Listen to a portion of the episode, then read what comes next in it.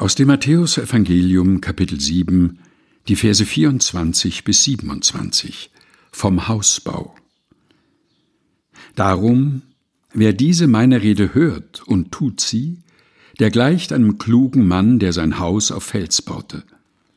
Als nun ein Platzregen fiel und die Wasser kamen und die Winde wehten und stießen an das Haus, fiel es doch nicht ein, denn es war auf Fels gegründet.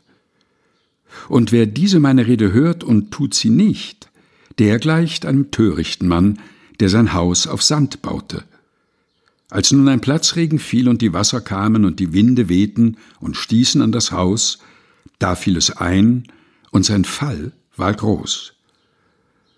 Aus dem Matthäusevangelium, Kapitel sieben, Vers vierundzwanzig bis siebenundzwanzig, gelesen von Helge Heinold, aus der Lutherbibel der Deutschen Bibelgesellschaft.